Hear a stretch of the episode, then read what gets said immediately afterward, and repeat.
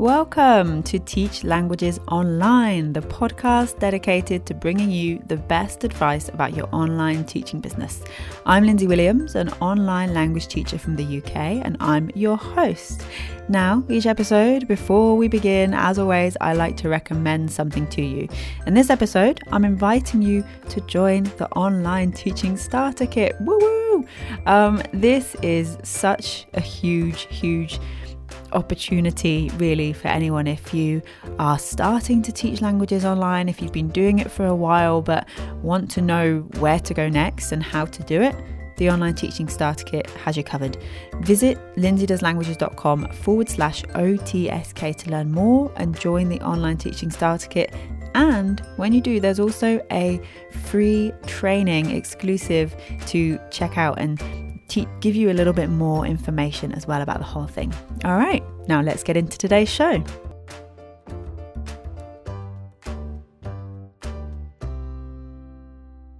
So today's question came to me a while ago on Instagram, and this is what it said from someone called Josh.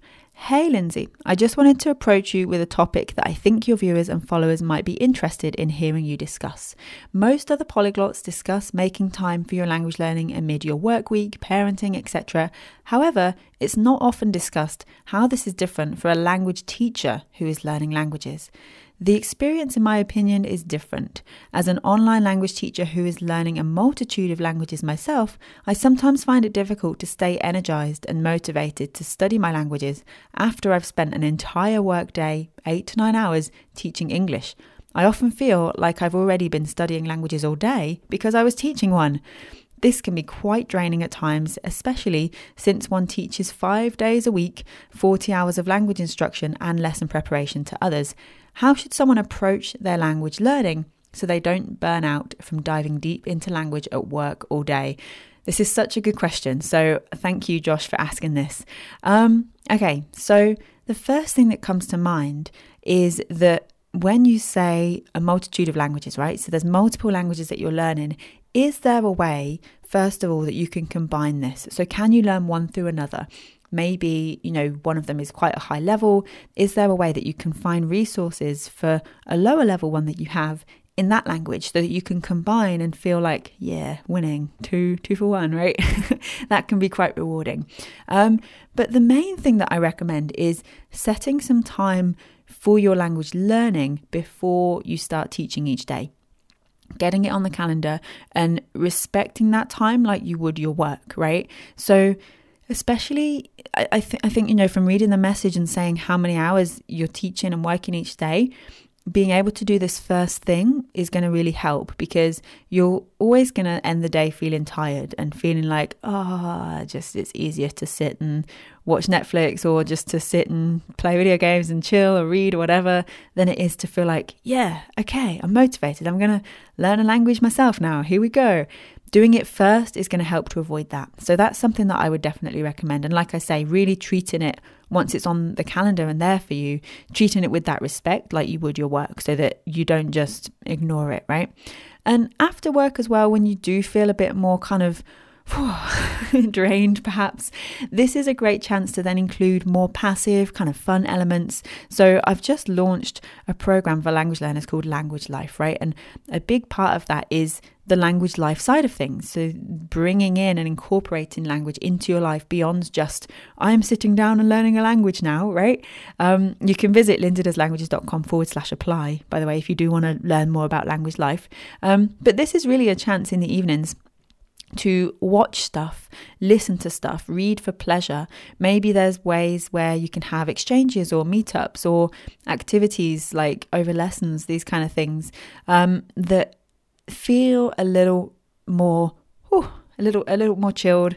You know, you're still getting that exposure and getting that integration of language in your life, but it's not like I'm actively learning. So after work, when you're feeling more tired, when you're feeling like how am I going to be motivated? The way that you're going to be motivated by doing these more kind of fun things, if you like, right?